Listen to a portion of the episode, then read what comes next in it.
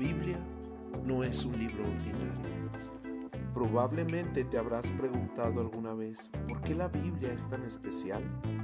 Después de todo, otras religiones también tienen sus libros sagrados.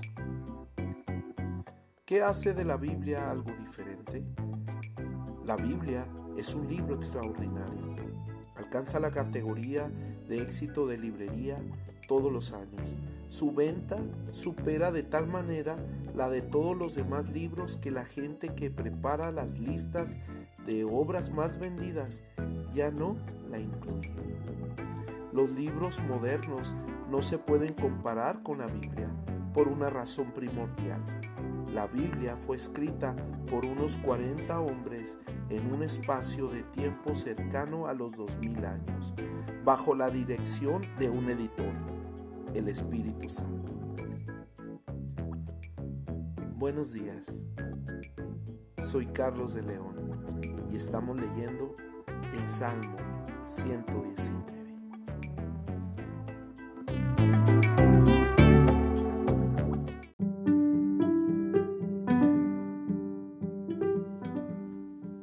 Salmo 119, verso 25 al 48.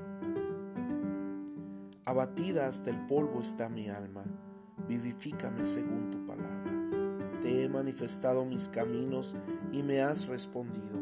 Enséñame tus estatutos. Hazme entender el camino de tus mandamientos para que medite en tus maravillas. Se deshace mi alma de ansiedad Susténtame según tu palabra, aparta de mí el camino de la mentira, y en tu misericordia concédeme tu ley. Escogí el camino de la verdad, he puesto tus juicios delante de mí, me he apegado a tus testimonios, oh Jehová, no me avergüences. Por el camino de tus mandamientos correré cuando ensanches mi corazón. Enséñame, oh Jehová, el camino de tus estatutos y lo guardaré hasta el fin. Dame entendimiento y guardaré tu ley y la cumpliré de todo corazón. Guíame por la senda de tus mandamientos, porque en ella tengo mi voluntad. Inclina mi corazón a tus testimonios y no a la avaricia. Aparta mis ojos que no vean la vanidad. Avívame en tu camino. Confirma tu palabra a tu siervo que te teme.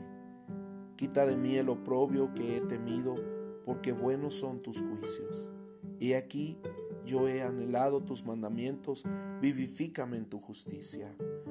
Venga a mí tu misericordia, oh Jehová, tu salvación conforme a tu dicho, y daré por respuesta a mi avergonzador, que en tu palabra he confiado. No quites de mi boca en ningún tiempo la palabra de verdad, porque en tus juicios espero. Guardaré tu ley siempre para siempre y eternamente, y andaré en libertad, porque busqué tus mandamientos. Hablaré de tus testimonios delante de los reyes, y no me avergonzaré, y me regocijaré en tus mandamientos, los cuales he amado. Alzaré asimismo mis manos a tus mandamientos que amé, y meditaré en tus estatutos.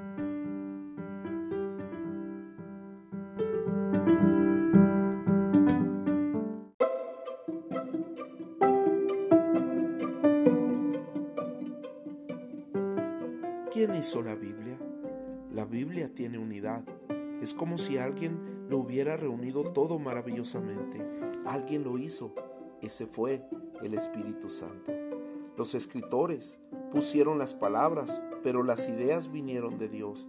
Por eso es que se llama a la Biblia la palabra de Dios. Piensa en ello. Si tú pudieras escoger 40 de tus amigos y pedirles que escribieran sobre temas de religión, moral, ciencia, la creación del mundo, el significado de la vida y el fin del mundo, etcétera, etcétera, supondrías que sus ideas serían todas diferentes. Pero la Biblia no es así. Sus autores y temas coinciden de manera perfecta. Algunos se burlan. Claro, algunos escépticos han tratado de burlarse de la Biblia. Hay quien dice que no es verdadera, otros que es cuestión de opinión.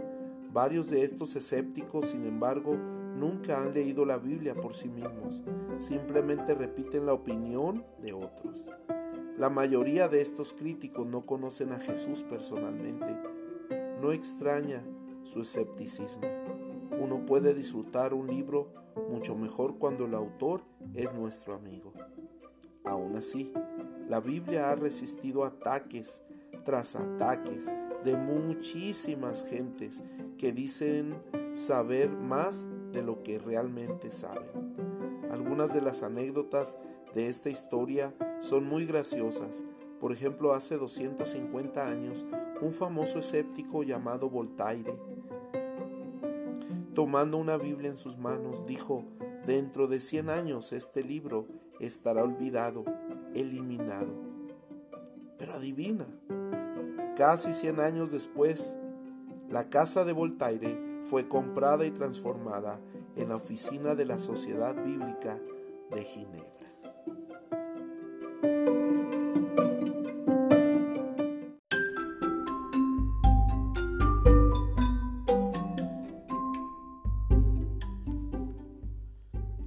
Predicador Pablo escribió a su amigo Timoteo sobre lo bueno que es conocer la palabra de Dios. Pablo dijo, pero persiste tú en lo que has aprendido y te persuadiste, sabiendo de quién has aprendido y que desde la niñez has conocido las sagradas escrituras, las cuales te pueden hacer sabio para la salvación por la fe que es en Cristo Jesús. Toda la escritura es inspirada por Dios y útil para enseñar, para redarguir, para corregir, para instruir en justicia, a fin de que el hombre de Dios sea perfecto, enteramente preparado para toda buena obra. Segunda carta a Timoteo, capítulo 3, del verso 14 al 17. Puedes creer en la Biblia. Jesús lo hizo. Él citaba a menudo mencionó 24 libros diferentes del Antiguo Testamento, la historia y la ciencia continúan confirmando la exactitud de la Biblia también. Cientos de profecías ya se han cumplido y otras lo serán probablemente durante tu vida. Pero la Biblia es maravillosa, sobre todo porque Dios aún usa su palabra para cambiar la vida de la gente de hoy. Iglesia promesa, Dios con nosotros.